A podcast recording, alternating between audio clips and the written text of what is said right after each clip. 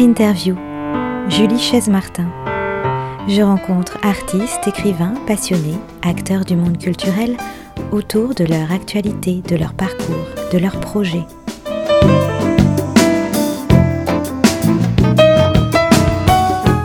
Bonjour à tous et bienvenue dans l'émission Art Interview sur Art District Radio.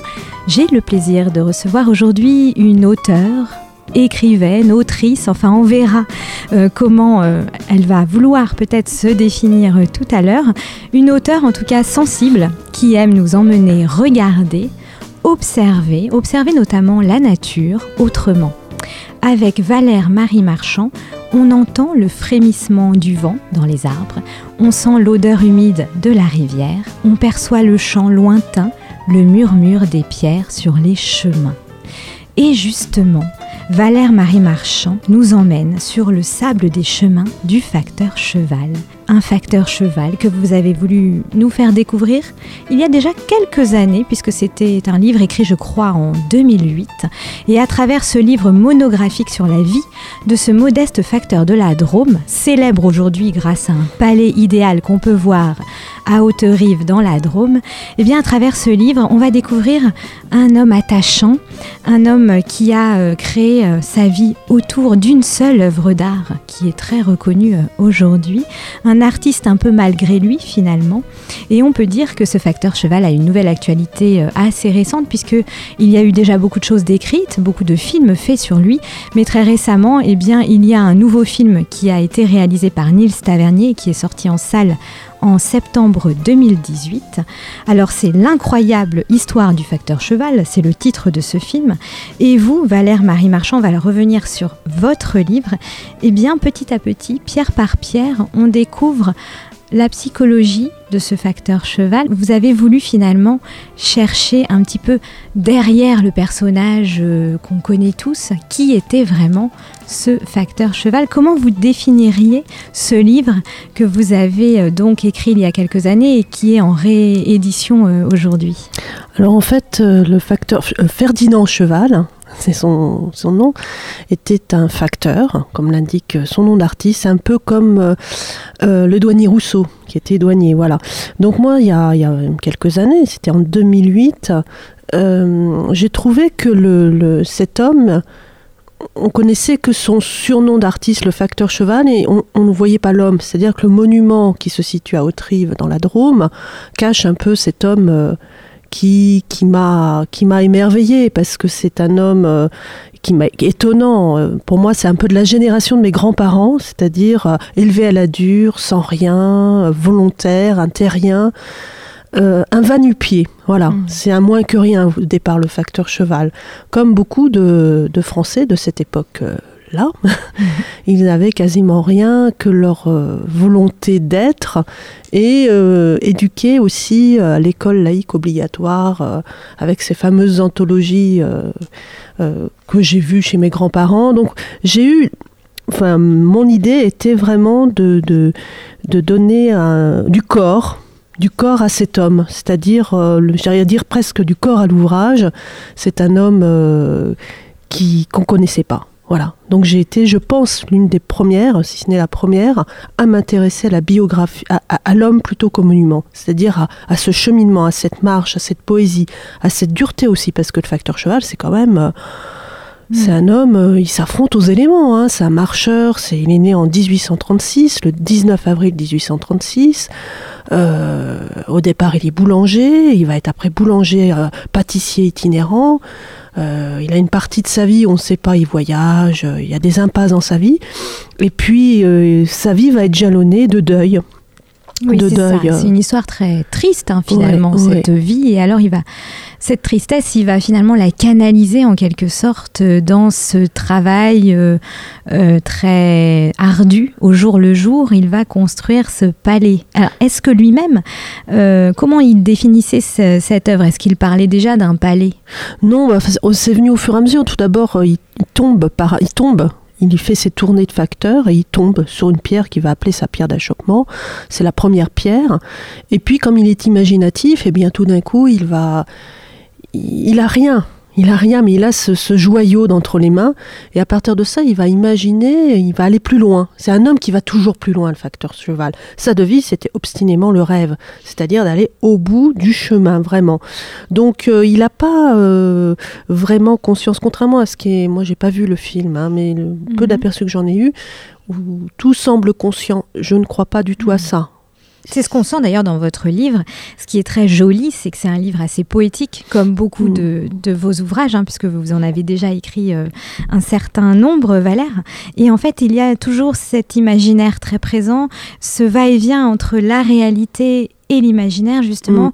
qui crée une poésie et ce qui est très beau c'est que évidemment vous dessinez cette silhouette ce corps du facteur et en même temps eh bien on ne sait pas il y a peut-être des choses qui ont été vécues, d'autres non, mais ce n'est pas grave finalement. Vous dressez vraiment ce portrait d'une manière très artistique finalement.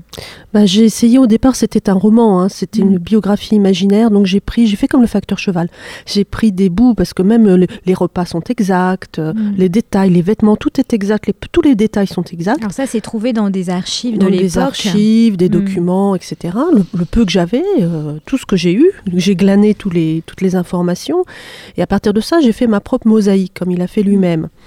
Et au départ, c'était un roman. Simplement, voilà, le facteur cheval, d'abord, euh, à l'époque, intéressait moins que maintenant.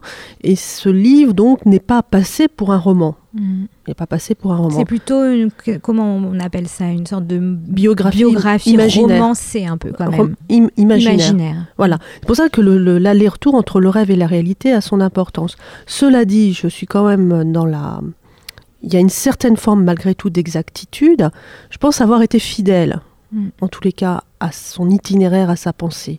Parce que c'est un homme, euh, je vous dis l'art du peu, l'arte povera. Mm, mm, mm. on parle de l'art brut, mais c'est pas tout à fait ça. C'est vraiment euh, quelque chose de plus humble, de plus fantastique aussi, de plus désespéré, parce qu'il y a beaucoup de désespoir chez le facteur cheval. C'est un, désespéré de chez désespéré, mais il ressurgit toujours de ses cendres. C'est ça aussi qui m'a intéressé. Comme le phénix. Exactement. Et il veut survivre, et d'ailleurs il va vivre jusqu'à 88 ans. Et ce qui est intéressant, euh, vous le dites à un moment, c'est que finalement euh, cette entreprise artisanale de création euh, d'une œuvre d'art, d'un monument euh, qu'on peut voir encore aujourd'hui. Euh, il le commence assez tard dans sa vie. Vous dites à l'équinoxe de sa vie, il entreprend un chantier qui nécessitera 43 ans de travaux quand même. À 43 ans, il entreprend, il hmm. tombe sur cette fameuse pierre, il entreprend ce chantier. Donc il est au milieu de sa vie. Il est au milieu de sa vie. Il recommence sa vie puisqu'il a rencontré sa seconde femme, Philomène, avec qui il va avoir Alice, sa fille. Et tout est à recommencer. Voilà, c'est un homme qui a eu déjà plusieurs vies à son actif. Mmh. Et ce que je trouve l'idée euh, moteur de ce livre, c'est qu'actuellement nous sommes dans une société où tout, nous avons tous des étiquettes, tout est classé très vite. Et mon idée aussi, c'était de montrer, et l'exemple du facteur cheval est vraiment un très bel exemple, qu'on peut recommencer à avoir sa seconde chance. L'idée mmh. de seconde chance. On n'est pas perdu on peut à 43 ans et des poussières recommencer sa vie, changer de vie, euh, espérer, construire. On peut même beaucoup plus tard. Hmm. Ce qui est une, notion peu présente en France finalement, beaucoup plus aux États-Unis, parce que là c'est un pays où, où y a, on se fait soi-même, enfin il y a cette, cette, idée-là. Et je trouve c'est très précieux, parce que de d'avoir un second souffle, de se dire ben non, j'ai rien, j'ai pas. Par exemple, il y a des jeunes actuellement qui disent j'ai pas de diplôme, ou je pas ceci, je pas cela. Mais on peut toujours créer, faire confiance aussi à sa force de création, sa force créative. Et cet homme qui tombe et qui mm. se redresse, symboliquement parlant, déjà, c'est très beau. Après, avec le, toutes ses forces, tout son imaginaire, le peu qu'il a, c'est-à-dire les cailloux de la Galore, la Galore est le fleuve qui est juste à côté, la rivière, il va assembler, il va agrandir ce, ce cet univers qu'il a en lui, qu'il découvre. Mm. C'est ça qui est fantastique. Et moi-même, quand j'écris, je suis un petit peu comme lui, c'est-à-dire que j'assemble des bouts mm. d'informations, de, mots, d'émerveillements. C'est une série d'émerveillements.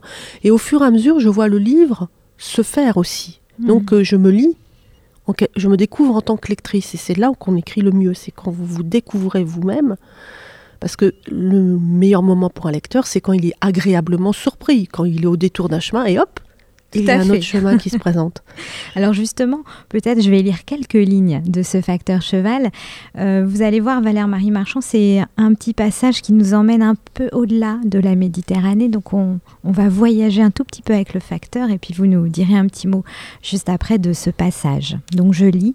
D'Alger la Blanche, il garde une impression de carte postale. Il pourrait presque en parler avec des mots de peintre, tant il se souvient de ce qu'il voit. Première lueur de l'aube à l'assaut des collines, lignes obliques des bambous et des ficus, dans le jardin d'essai, architecture coloniale du palais du gouverneur, ruines romaines sur fond de ciel bleu. Le tramway le conduit parfois bien plus loin que prévu, le long des arcades commerçantes, sur les rochers qui dominent la baie ou devant le portail de quelques villas mauresques.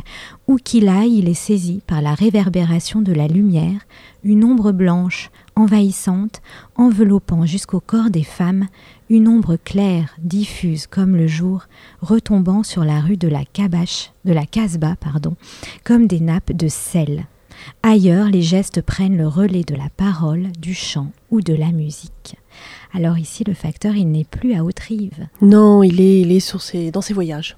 C'est le, le, facteur itinérant, c'est le facteur. Euh, bon, il n'est il est pas encore facteur d'ailleurs installé. Enfin, mm. il est dans sa recherche de lui-même et c'est ça que j'ai bien aimé. Et lui s'émerveille également, comme vous, vous vous êtes émerveillé. Oui, oui, oui, mais c'est un homme. Euh, il observe beaucoup. Il observe beaucoup. Je pense qu'il avait cette capacité d'émerveillement et d'invention. Le mot avant, inventer, quand vous êtes en archéologie, c'est de trouver un site. Et le facteur cheval est un inventeur au sens propre du terme. Il trouve un site, il redonne vie. C'est vrai que j'ai, je me suis fait un peu plaisir avec cette partie voyageuse qui est, qui est bon, qui n'est pas vérifiable en soi. Mm. On ne sait pas où il est passé. Il entre euh, jusqu'en 1869, enfin, il y a eu dix ans de sa vie, on ne sait pas où il était. Mm. Euh, il n'était pas inscrit euh, dans les dans les listes voilà de, municipales. On ne sait pas. Il était aux abonnés absents. On Donc peut on peut aussi un petit peu imaginer, on va dire. Et c'est vrai qu'en plus, on a tendance à vouloir imaginer des choses parce que dans ce palais idéal, le facteur cheval fait preuve de beaucoup d'érudition puisqu'il rassemble énormément de références de diverses cultures on a de l'égyptien, du grec, de l'hindou. Donc tout ça est mêlé aussi. C'est très éclectique. C'est éclectique, mais il faisait aussi comme le douanier Rousseau, c'est-à-dire qu'il y avait des revues à l'époque, mm. euh, le magasin pittoresque. Il y a eu aussi les expositions universelles à Paris. Donc vous aviez des comptes rendus, des cartes postales, des photographies. Donc il s'est beaucoup euh, des almanachs très mm. important. Il s'est beaucoup nourri de cette, de cette imagerie, j'allais dire, de l'imprimé qui circulait, qui était à petit prix, et c'est exactement comme le douanier Rousseau. Il, il, a nourri son œil. Et puis après, il a, il a écrit même des bouts de poésie sur son palais idéal. Il a personnalisé tout ça. C'est un, je vais dire, c'est le voyage à portée de main, le palais idéal. D'ailleurs, vous y allez à Haute-Rive. C'est, moi, j'y allais enfant. Hein. J'ai découvert ce, palais quand j'étais, j'étais toute petite. Mais pour les enfants, c'est très bien parce que c'est, c'est, pas, c'est pas très grand finalement. C'est pas très grand. C'est aussi à hauteur d'enfant, j'allais voilà. dire. C'est un rêve d'enfant. Alors, euh, bon, il a, il a fait ça en pensée pour sa fille Alice, mais, mais pas que. C'est-à-dire, euh, c'est, je pense qu'il avait un fort élan créateur de hmm. sens, de recherche de sens. Il faut dire que lui-même, dans sa famille, on parle des familles décomposées actuellement, mais lui-même venait, euh, son père s'est marié trois fois, ce qui est hmm. quand même à l'époque voilà, donc, et à chaque fois avec des histoires de terrain qu'il a fallu racheter. Alors, il a toujours été en reconstruction, ce facteur mmh. cheval. Ferdinand Cheval. Ferdinand Cheval, et c'est l'idée aussi de laisser une trace et d'immortaliser d'une certaine manière euh, peut-être le souvenir de tous ses proches disparu, notamment des enfants hein, en bas âge. La petite Alice, évidemment, c'est ah, le chagrin immense de sa vie. C'est le chagrin immense de sa vie euh, parce que bon, il a eu deux enfants avant. Bon, il y a eu Cyril, qui est son fils aîné, mais avec lequel il n'aura jamais un dialogue vraiment profond. C'était un tout c'était un commerçant. Cyril, il comprenait pas bien euh, ce que faisait son père. Avec Alice, c'est-à-dire oui, ça a été, bah, c'était le symbole aussi de son, sa seconde vie. Mm. C'était là de son union avec Philomène. Et c'est au moment où il veut justement euh, enterrer sa fille, il voulait l'enterrer. Euh, en fait, mm. c'était un tombeau, ce, palais idéal, comme les pharaons. Il y avait un rêve pharaonique. Donc il va à la municipalité et on lui refuse ce droit. Mm. d'enterrer sa fille où il le souhaiterait. Donc il va après d'ailleurs faire un tombeau dans le cimetière de Trive. De nouveau, un autre, il va déplacer le palais idéal il va quand même faire ce projet. Mais oui, c'est un acte d'amour et un acte de, de dépassement de soi. de dépassement de soi, de ses limites et de sa vie, parce que je pense qu'il y, a un rêve d'immortalité derrière tout ça. Et il a écrit, comme vous le disiez, vous l'évoquez euh, vers la fin du livre, euh, il a écrit dans des cahiers. Oui. Euh, et ça, ça nous est resté? Oui, ça nous est resté. Il y a aussi, bah, il y a les cartes postales. Il y a toute une aventure avec les cartes postales, mm. puisqu'il y a eu deux photographes qui sont venus pour faire ces fameuses cartes postales, les premières cartes postales du, du, palais idéal.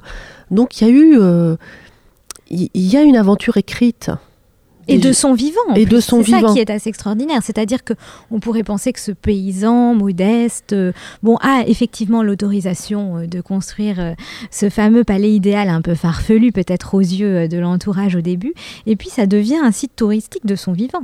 Ça devient un site touristique de son. Enfin, c'est une attraction. C'est une attraction de son vivant.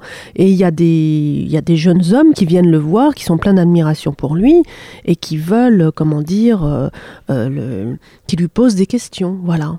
Donc euh, Émile Roux, par exemple, vient le voir, c'est un jeune écrivain, Parassac. Et Émile Roux, Parassac vient le voir, il, il, lui fait des interviews, comme vous faites. voilà, il veut, il veut savoir, il veut savoir. Et c'est très émouvant, parce que quelque part, cet homme qui a quand même perdu sa fille, qui est en couple avec Philomène, qui vit de très peu, il fait quand même, quand il faisait ses tournées de facteurs, c'était quand même 30 km par jour, c'est pas mmh. rien.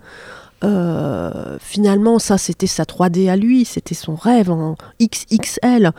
Donc, et après, progressivement, il perd aussi son meilleur ami euh, Joseph Cadier, qui était un, pâtissier aussi, qui vient le voir et qui lui donne, qui va participer au Palais Idéal en faisant des dessins en l'aidant mmh. pour construire. Mmh, mmh.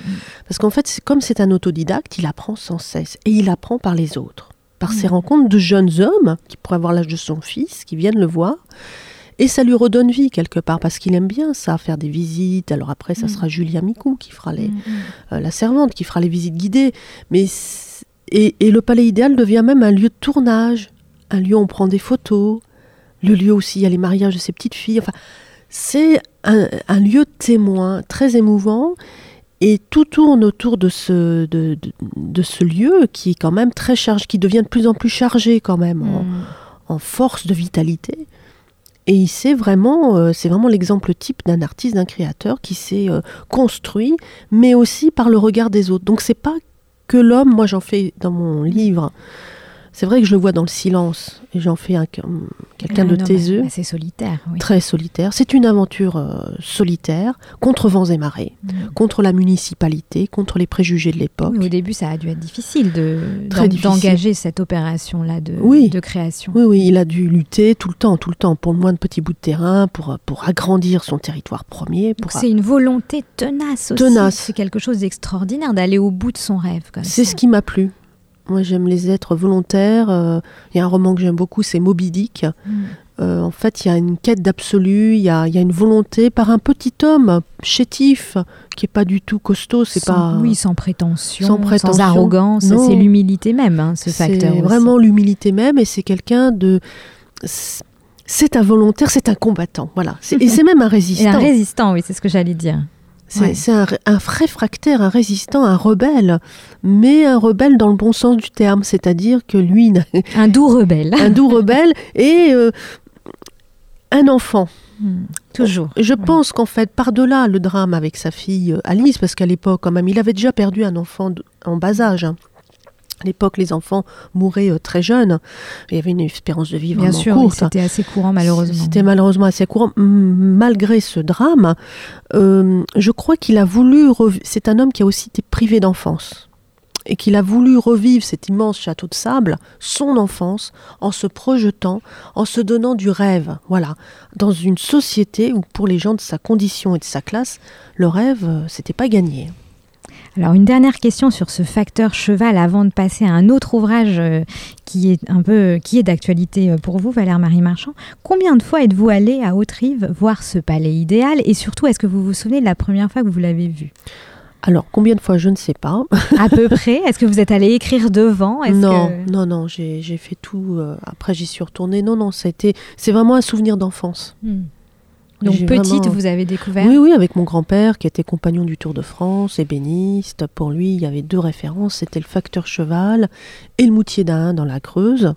Donc euh, j'étais, je devais avoir 4 ans. quand j'étais au, à Haute-Rive, je m'en souviens, parce que comme enfant, on s'en souvient de ce genre de... Et à chaque fois qu'on allait en voiture, il s'arrêtait mmh. toujours. C'était un, rituel. Après, bon, j'ai adolescente, tout ça, j'y suis moins allée. Et puis j'y suis retournée, euh, bah, évidemment, pour... Euh, au moment du livre, mais pas, mais pas plus que ça. Je me suis vraiment... C'était vraiment sa vie qui m'intéressait. Je me suis vraiment plongée dans le... Mais est-ce qu'il y a un petit peu de votre grand-père alors dans oui. ce livre? Oui, beaucoup. Hmm. Bien sûr. Il y a des correspondances entre ah ces deux artisans, finalement. Ces deux artisans, de, deux autodidactes. Euh, j'ai, oui, j'ai pensé à mon grand-père, à mes grands-parents euh, maternels, parce que euh, parce que c'était vraiment des gens de, voilà, ils avaient leur certificat d'études, élevés à la dure. j'ai une grand-mère qui, à l'âge de 12 ans, quand même plus elle était de l'assistance publique, elle a dû partir sur les routes pour, euh, parce qu'à l'époque, les assistés, on les traitait comme ça. ça m'a fortement, c'est très lié à mes grands-parents, à cette génération-là, même si le facteur cheval, c'est le 19e, on est dans le 19e Beaucoup siècle. Beaucoup de 19e, hein. mais enfin, il vit longtemps. Il vit longtemps euh, jusqu'en. dans les années 20, voilà, il va mourir dans les années 20. Donc, euh, bon, c'est une génération élevée à la dure, c'est-à-dire c'est un peu les parents de mes grands-parents, ce serait plutôt mes arrière-grands-parents. Moi, je les ai pas connus. Mais c'est vrai que c'est cette France-là, c'est une France rurale. et qui est quand même pleine de courage euh, et pas que dure, c'est-à-dire qu'il y a cette poésie, voilà. Mm. Cette, euh, et quand il y a des moments de silence euh, avec sa femme, je vois dans le silence cet homme, il se suffise d'un peu. Ça peut être son petit bol où il boit son mm. vin avec quelques morceaux de sucre, la, veille le soir. Ce que je trouve très joli d'ailleurs dans, dans, le livre, c'est que vous avez eu la, finalement la, la, faculté, je trouve, de nous, de nous écrire les silences. Voilà. Ça, c'est incroyable parce que c'est pas évident et c'est très beau, je trouve. On est vraiment euh, parfois effectivement dans des scènes euh, très très silencieuses dans ce livre. Très silencieuses et très simples hmm. et qu'on pourrait peut-être vivre en Afrique, par exemple autour du feu de bois, de la veillée, euh, le compteur. voilà, je dis les gens de peu qui, qui, ont tout, qui hmm. ont tout. Et mm, on est loin de, de l'explication rationnelle. J'ai vu un extrait là du film. On voit, bon, euh, il dit à sa fille, ah, je vais faire un. Non, je pense pas que ça soit passé hmm. comme ça. Il n'a pas dit je vais faire. Il l'a fait. Après, il l'a exprimé. Il a, il a mis des mots quand même. Il a, c'était un homme qui voulait du savoir. Mais mais il y avait beaucoup de. C'était comme une célébration chamanique, euh, euh, inconsciente. Hmm. Consciente et inconsciente. C'était pas un objectif de, carrière, quoi, entre guillemets. Et puis même, il n'y avait pas la télévision à l'époque, donc hmm. c'était même. Peut-être si, pour, pour avoir une. Il y a peut-être eu une volonté de, de reconnaissance de son hmm. existence, qu'il existe dans la terre, qu'il s'inscrive dans le paysage. Mais mais moi, ce qui m'a séduite, c'est le, c'est ce côté passager du silence et ce côté euh, euh, humilité, offrande, parce que nous offrons tous quelque chose de notre vie à cette terre, à ce ciel, à ces arbres. Alors justement, quelle belle transition, merci Valère, puisque l'on va donc quitter euh, ce cher facteur cheval. Je rappelle quand même donc que l'ouvrage s'appelle Le sable des chemins sur les pas du facteur cheval. Vous en êtes donc l'auteur, Valère-Marie Marchand, et c'est aux éditions euh, du Sextant. Et nous allons donc maintenant quitter ce facteur, aller rejoindre des êtres un peu plus mystérieux dans la forêt, puisque votre deuxième ouvrage dont j'aimerais parler aujourd'hui s'appelle Le premier arbre. Il est publié aux éditions du Cerf. C'est bien à propos finalement, puisqu'on peut en croiser, n'est-ce pas? Et euh, le premier arbre et autres récits qui cachent euh, la forêt, donc euh, il est sorti courant de l'année dernière, je crois. Valère-Marie Marchand, alors l'arbre, la nature, puisqu'on vient beaucoup de parler de chemin, de sable, de pierre, de nature aussi avec ce, ce facteur euh, cheval, paysan et artisan. Vous aimez vraiment écrire sur la nature, Valère-Marie Marchand Je me suis découverte une âme euh, naturelle. Parce que vous décrivez vraiment tout, hein. c'est-à-dire qu'on peut aller euh, de, des animaux jusqu'aux herbes, aux plantes, avec des noms même scientifiques. Moi, j'adore ça, ça j'adore. Voilà, c'est presque botanique parfois, c'est un peu le cabinet de curiosité euh, mm. naturelle que vous nous décrivez. Oui, je suis très cabinet de curiosité, j'aime beaucoup euh, m'embarquer avec des mots on parlait tout à l'heure de la collection un peu de galets du facteur cheval, je fais un peu ça avec les mots. Euh, un mot me suffit, je, m'embarque, je pars en voyage avec un mot, moi. Exactement. J'en ai, plein les poches des mots, je, les collectionne. Et puis je trouve, je suis fascinée par la préhistoire, par mm. exemple, par, tous les mots. Euh, alors l'histoire du premier arbre, bon, j'ai. C'était au départ, c'était euh, Jules Supervielle qui a écrit un poème sur ce fameux premier arbre. Et puis j'ai cherché, comme mm. je suis une tête chercheuse, j'ai cherché, et ce premier arbre a bien, bel et bien existé. Mm. Il s'appelait l'Archaeopteris. Et il a vécu euh, lors du Dévonien. Euh, et c'était une immense fougère euh, surdimensionnée qui se reproduisait très vite, qui faisait quand même 50 mètres de haut, qui était assez fragile, mais qui c'est grâce à ces premiers arbres qu'on a les premières forêts. Et ça a changé le climat. Donc moi j'aime bien tout ce qui est genèse. Hein. C'est sans doute le point commun avec le, livre sur le facteur cheval, le premier mmh. arbre. C'est tout ce qui est à l'origine du monde.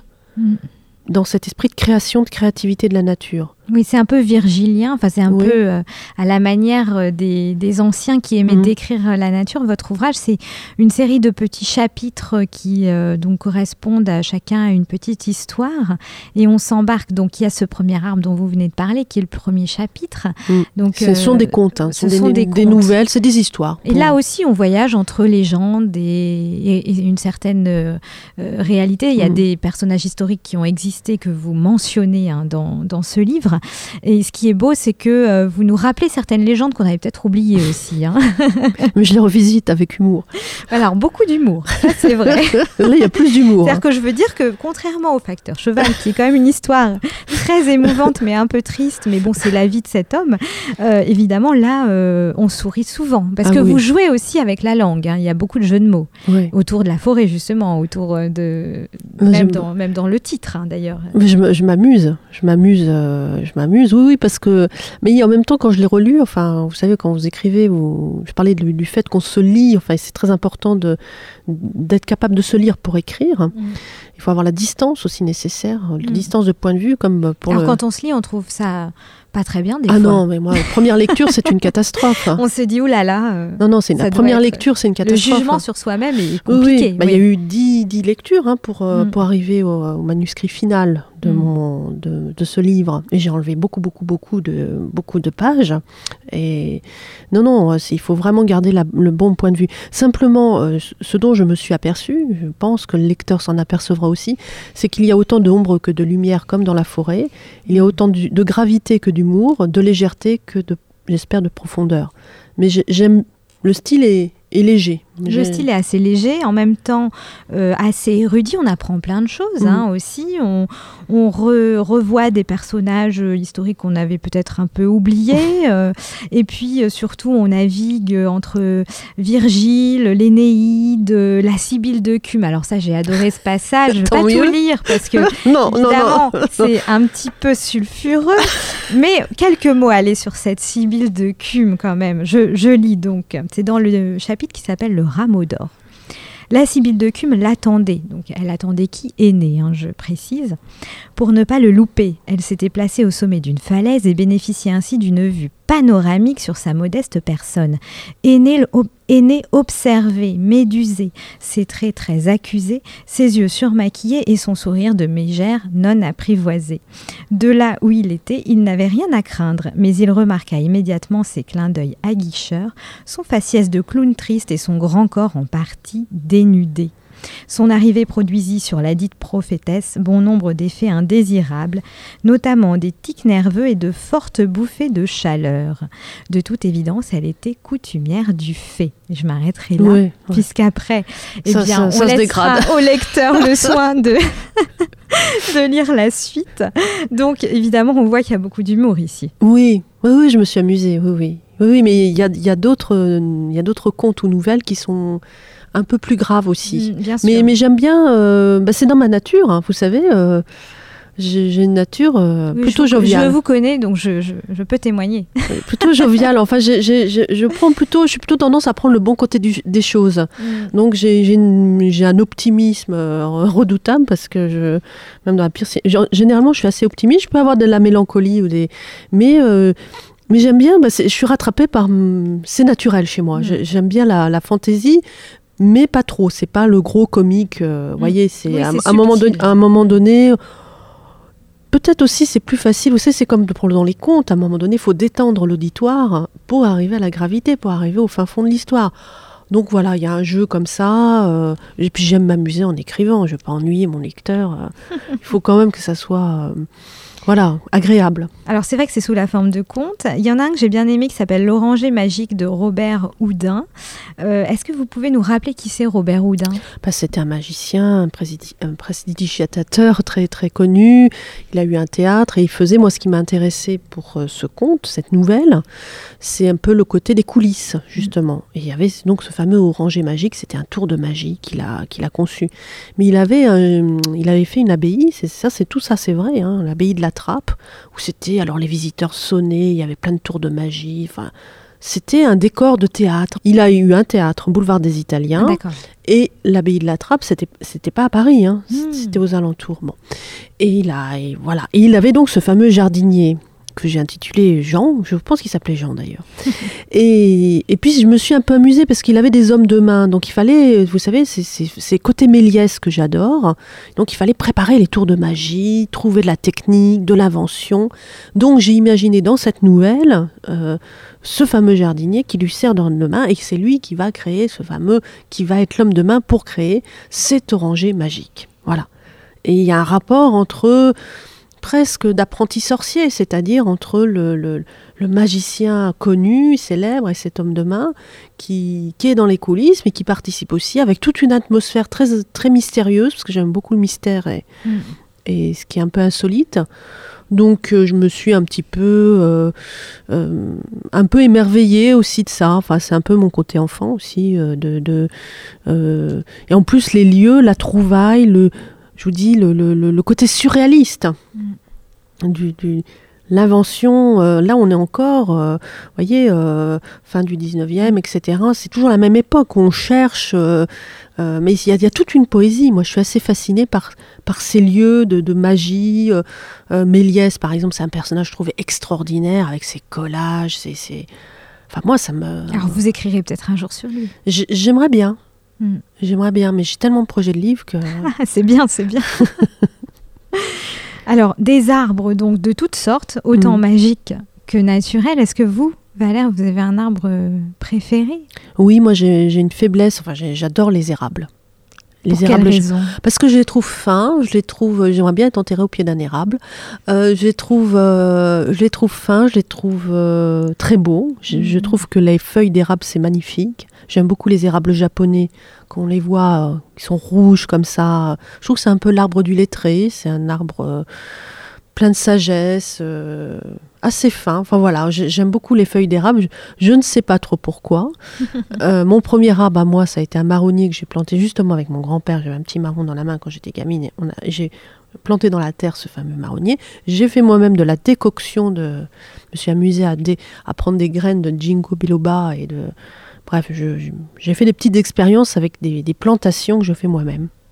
Alors, ce qui est intéressant aussi dans ce livre, Le premier arbre et autres récits qui cachent la forêt, c'est que vous nous baladez, vous nous promenez autant euh, dans l'Antiquité, euh, dans la Renaissance, dans le 19e siècle, comme on vient de le dire, et aussi euh, à une époque beaucoup plus récente, la nôtre en fait, puisque à un moment donné, vous nous emmenez aussi à Tombouctou pour un récit un peu plus tragique, là justement, puisqu'on a, on a mm. rigolé, mais il y a aussi effectivement ces, ces ombres, et, enfin cette lumière et ces ombres.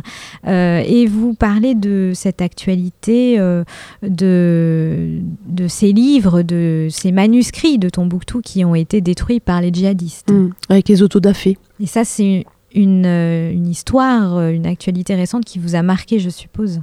Oui, ça m'a marqué. Et puis, puis j'adore aussi le baobab. Oui, alors ça s'appelle Les larmes du baobab. J'aime beaucoup le baobab. Voilà, après l'érable, c'est l'autre.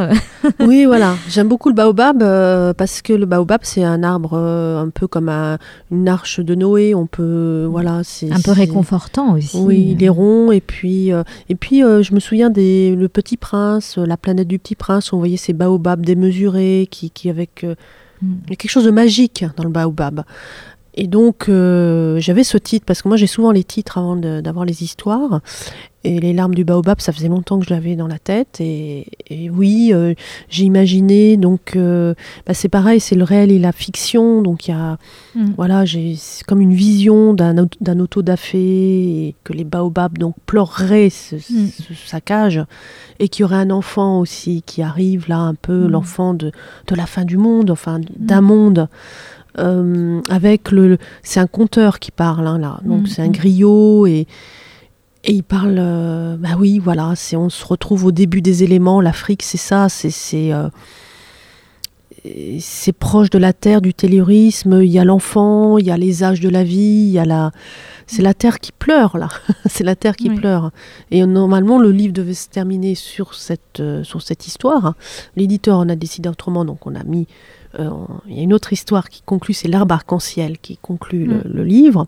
Il y a l'arbre généalogique, je crois aussi. L'arbre généalogique, alors ça, ça va Juste avant. Juste avant, mm. voilà. Mais c'est vrai que, en tous les cas, c'est un conte, mm. c'est un conte contemporain, tragique. exactement.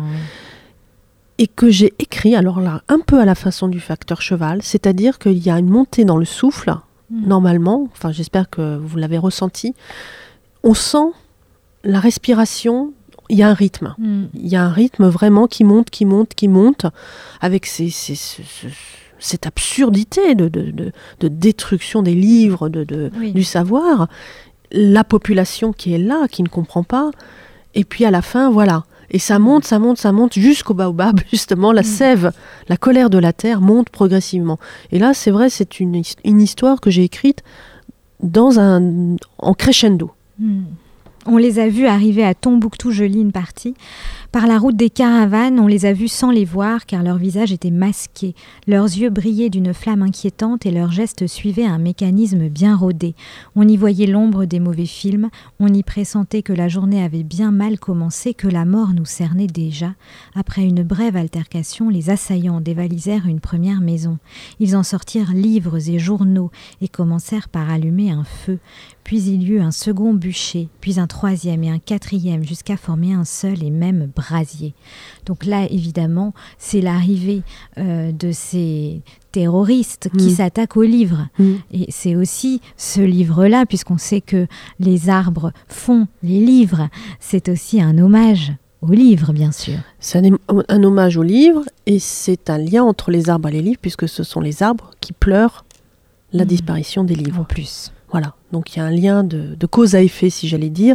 Mais euh, vraiment, et puis la terre, la terre, là, le, euh, le entre le justement, il y a, y a, le savoir, il y a, y, a, y a, les cendres, il y a l'aveuglement, euh, et quelque chose qui nous réveille et qui nous dit, ben voilà, il suffit d'un enfant, il suffit mm. d'une larme de baobab, et puis tout recommence de nouveau. J'espère. Tout recommence de nouveau. Et puis ce lien, évidemment, entre nous et la nature. Oui. Et c'est vrai qu'aujourd'hui, c'est un sujet d'actualité. Hein, euh, l'écologie, euh, évidemment, est, très importante dans les esprits. Et on est tous à se dire que les humains euh, font du mal à la nature aujourd'hui. Donc ça aussi, c'est peut-être pas du tout le sujet principal du livre, mais j'imagine que voilà, vous avez aussi cette conscience, vous. Ah ben moi j'ai cette conscience il y a la notion de prise de terre. Mm. Euh, c'est vrai que j'ai découvert au, au départ, j'étais pas du tout branchée nature, j'étais pas du tout, euh, je suis très urbaine. puis bon, et j'ai vécu dans une maison seule pour écrire en tous les cas ce livre, euh, Le premier arbre. Je me suis retrouvée seule au milieu des éléments, etc. Et c'est vrai que la nature vous apprivoise aussi, vous vivez avec elle, vous vivez à son rythme, à son souffle. C'est très important. Et d'avoir une prise de terre, d'être conscient des éléments. Du temps des éléments. Tout à l'heure, on parlait du feu de cheminée, du feu de bois. Ça prend du temps. C'est un temps silencieux. Euh, je pense à la sobriété heureuse de Pierre Rabhi, par exemple, qui nous apprend ça. C'est-à-dire, euh, oui, cette communion, je veux pas, oui, cette communion avec, mm. euh, avec le souffle du vent, avec euh, la nature. Alors sans être, moi je pense pas être spécialement écologiste, euh, euh, mais j'ai j'ai un côté terrien. j'ai un côté terrien entre la terre et le ciel, et je crois que c'est important. C'est important, même et justement aussi quand on vient de très loin. Mm de garder la poussière, euh, le souvenir de, la poussière du sable de son pays, ou de garder euh, ça, voilà, qu'on ne soit pas complètement déshumanisé, virtualisé, euh, la notion de, pas d'appartenance, la notion même pas d'identité, la notion de, de reconnaissance, d'être reconnaissant, bah cette terre Euh, à cette beauté qui nous est donnée. C'est quand même très beau. C'est effrayant parfois, parce qu'on voyait la mm. mer, c'est effrayant la mer. Oh euh, le ciel aussi, l'orage, tout ça, c'est les éléments, ils sont pas, ils sont pas bisounours, hein, ils sont très violents. Mais en même temps, c'est, il faut le respecter. Ça nous est donné. Et, et, le regarder et prendre le temps. Je vois tout le monde sur écran là, avec les iPhones et, et regarder un paysage, reprendre le temps comme Hugo dans les choses vues, de, de de s'arrêter un moment et d'ouvrir les yeux, d'être, en fait, que ce soit en écriture ou par, dans toutes sortes de disciplines, être, c'est le même problème, ça a été le même problème pour le facteur cheval, pour mes personnages que je décris, être présent au monde, mm. être présent à l'être qui parle avec vous, être présent, c'est ça pour moi l'essentiel. Alors pour palper un peu de cette beauté, de cette nature et de cette magie aussi, puisque la nature c'est quand même assez magique.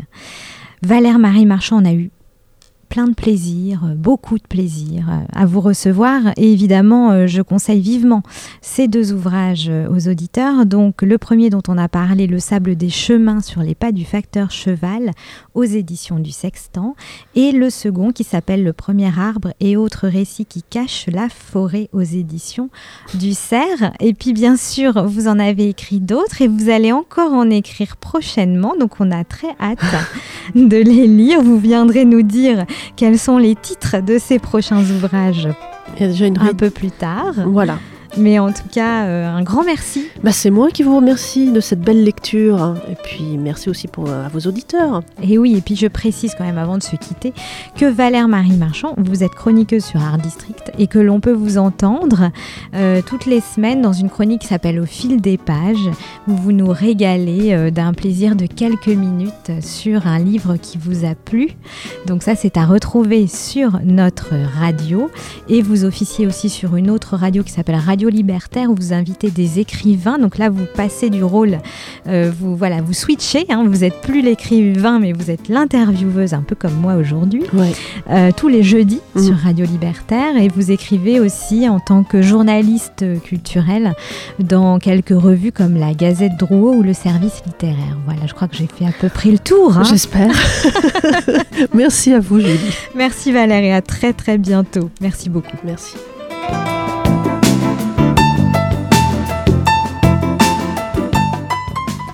C'était Art Interview avec Julie Chaise-Martin. Je vous donne rendez-vous la prochaine fois pour une autre rencontre culturelle.